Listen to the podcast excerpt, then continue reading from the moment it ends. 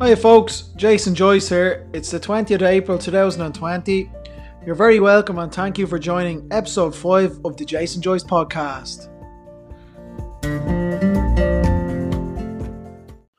Currently, we're in the middle of the lockdown, one week down, two weeks to go, where we're restricted to two kilometre travel distance within our house unless it's essential travel.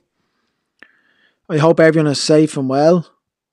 They're definitely strange and challenging times. For me, each day I'm looking for the positives and looking also for the opportunities that this has given me personally um, that I would not have got.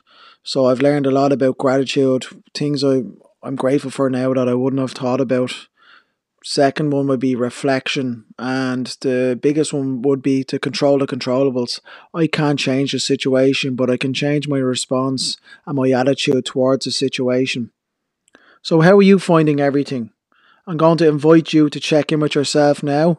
As usual, I'm going to play a bit of music for 10 to 20 seconds. If you feel you need more time, pause this if necessary for 1 to 2 minutes and just check in with yourself. How are you finding everything at the moment?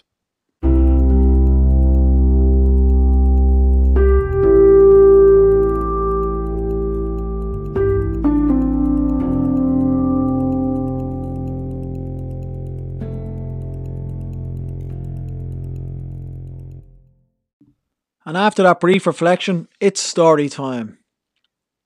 It wasn't long after the gods had created humankind that they began to realise their mistake. The creatures they had created were so adept, so skillful, so full of curiosity and a spirit of inquiry that it was only a matter of time before they would start to challenge the gods themselves for supremacy. To ensure their supremacy, the gods held a large conference to discuss the issue. Gods were summoned from all over the known and unknown worlds. The debates were long, detailed, and soul searching. All the gods were very clear about one thing. The difference between them and mortals was the difference between the quality of the resources they had. While humans had their egos and were concerned with the external, material aspects of the world, the gods had spirit, soul, and an understanding of the workings of the inner self. The danger was that sooner or later the humans would want some of that too. The gods decided to hide their precious resources. The question was where? There was the reason, this was the reason for the length and passion of the debates of the great conference of the gods. Some suggested hiding these resources at the top of the highest mountain, but it was realised that sooner or later the humans would scale such a mountain, and the deepest crater in the deepest ocean would be discovered and mines would be sunk into the earth, and the most impenetrable jungles would give up their secrets, and mechanical birds would explore the sky and space, and the moon and the planets would become tourist destinations. And even the wisest and most creative of the gods felt silent, as if every avenue had been explored and found wanting.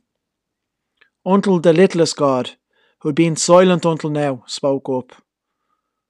Why don't we hide these resources inside each human? They'll never think to look for them there. So, what message or insight did you take from that story? Was there anything that hits home personally for you? For me, I believe we all have this beauty within us a unique gift, a talent, a purpose. And the reason we don't find this gift is we're unaware of it, we're lost, or we're looking in the wrong place. We're looking externally and at what other people are doing, when all along the answers we seek are within. A good example of this is the rich man who looks like he has everything sorted on the outside, but he feels empty within.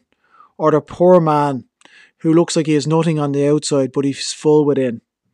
This is beautifully illustrated in one of my favourite books, The Monk Who Sold His Ferrari by Robin Sharma. Check it out, it's a great read. Another common example will be people just settling for the normal job, for the normal paycheck. And this has been known to say that these people die at 25 but live to 80. And I'm not judging anybody or who's right or who's wrong. Most people have the best intentions, but they're just misguided. I do believe, though, that we all have this inner spark, this inner light, and the only way we'll find it is if we go within. So, how do we look within? How do we find that inner fulfillment? The first thing you must do is ask the right questions. I was performing a soul space meditation with Gerry Hussey last night. Um, he's a performance psychologist for the Irish Olympic team. He's a psychologist for over 20 years. And he discussed the topic of how we judge things. And he used the example of death. When someone dies, we'd ask, oh, what age was he or she? And if they're old, we kind of judge it and go, that was okay. And if they're young, we kind of say, oh, that that's not okay. And he suggested instead of asking about age, ask about was that person at peace? Were they loving or in love? Did they laugh or have joy in their life? Or did they live a purpose? And when you ask these questions, you get a much better idea of that person in comparison to just knowing their age.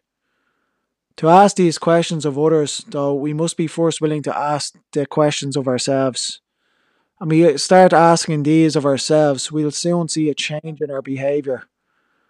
If you look at the top professionals in any field, they always ask the best questions. So let's start by asking ourselves these four first. Are you at peace? Are you loving? Do you have joy in your life? And do you live with purpose? The second key to finding that inner beauty is to create space. Stop filling your jar with sand your day to day activities with distractions and external noise, like I spoke about in the last podcast. Stop, slow down, create space for stillness and reflection, time for yourself, check in with yourself, check in with your goals. Schedule daily space time. So this could be two minutes, three minutes, ten minutes do some form of mindfulness. And mindfulness is just being present in a non judgmental way. You don't have to be meditating. You can just have a mindful cup of tea, a mindful meal where you're just tasting it, you're really present, engaging it, a mindful walk. For me, I'm a big fan of meditation. I do at least 10, 15 minutes a day. Or yoga is another great, great one for mindfulness and meditation or just doing some activities that get you going, that get your creative juices flowing. Are you arty or are you into sport or going for a run?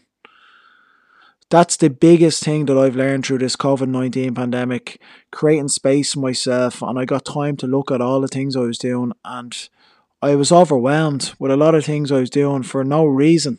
And I've cut them out of my life now, and it's made a massive impact. So, how can you create space? How can you reflect? Just try and schedule 5 to 10, 20, 30 minutes if you have it. That's space for yourself to check in because there's serious power and purpose. A book I read a few years ago, Ikigai, The Japanese Secret to Long and Lasting Living, looks at blue zones and areas in the world where people live the longest. What he found was one of the key attributes was purpose throughout their life, along with moving, eating well, and connection.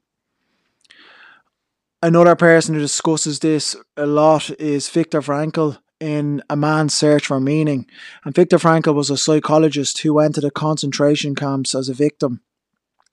And at the time, 1 in 28 would survive. So you had a 4% chance of surviving. You're working for 12 to 14 hours a day in snow, in freezing conditions with hardly any clothes, and just eating half a potato a day. And what his observation as a psychologist at that time was the people who survived were those who had purpose. The ones who died were those who just believed they were a product of their circumstances. And if you think about it, that makes a lot of sense. If you believe you're a product of your circumstances and you're in them dire conditions, it's just going to beat you down until you can take no more. And he said the ones that had a purpose to get home to their family or to do bigger things than themselves, they're the ones that just kept on going. They kept on going. And after he got out of the concentration camps and he survived, he developed his therapy called logotherapy, which was all about bringing meaning and purpose into people's lives. So ultimately, having a purpose will not only save your life, it will make it more meaningful and fulfilling. So, what is your purpose? And if you don't know, that's okay. Don't beat yourself up. Using some of the tools today will actually help you get there. And before I summarise the main points of today, I just want to say a big thank you to everyone for sharing it. So please keep on doing it, especially with this episode. It's one of my favourite episodes. I really believe that we all have this unique talent. Um, the more people that embrace it, the better the world will be. So please share it. And if you're feeling extra generous, leave a review on iTunes. I'd really, really appreciate it. So, the main lesson from today's podcast is that from the littlest God. We all have the resources of a God within us to live a healthy, happy, and fulfilled life. So, one, ask yourself the right questions and hold yourself accountable to those questions. Two, create the space daily, time for yourself. And three, what is your purpose and how can you fulfill that on a daily basis? If you don't know the answer to what is your purpose, look at work on point one and point two, and you'll start to see some of the signs emerge. Thanks for listening. I hope you enjoy it, and I look forward to talking to you next week. Thank you.